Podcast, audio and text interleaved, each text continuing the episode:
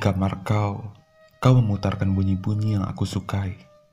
Radiohead, Oasis, dan suara kau. Sebetulnya aku tidak pernah benar-benar menyukai musik, tapi musik pernah benar-benar membuat aku menyukai kau. Kau kadang bernyanyi, menimpali dan bertanya tentang apa yang aku lakukan hari ini. Aku tidak pernah ingin menjawab pertanyaan semacam itu, karena yang aku lakukan adalah hal-hal yang selalu sama.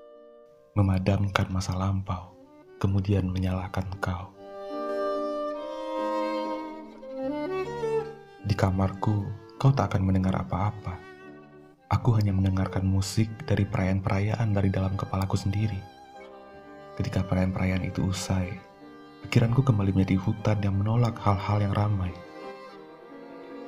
Hanya ada seekor burung yang tak pernah lupa cara mengeja. Nama kau dari ingatannya.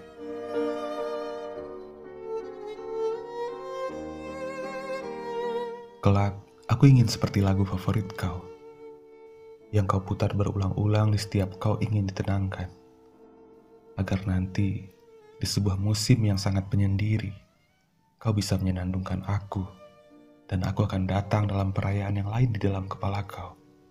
Sebagai ingatan yang begitu ingin kau lupakan.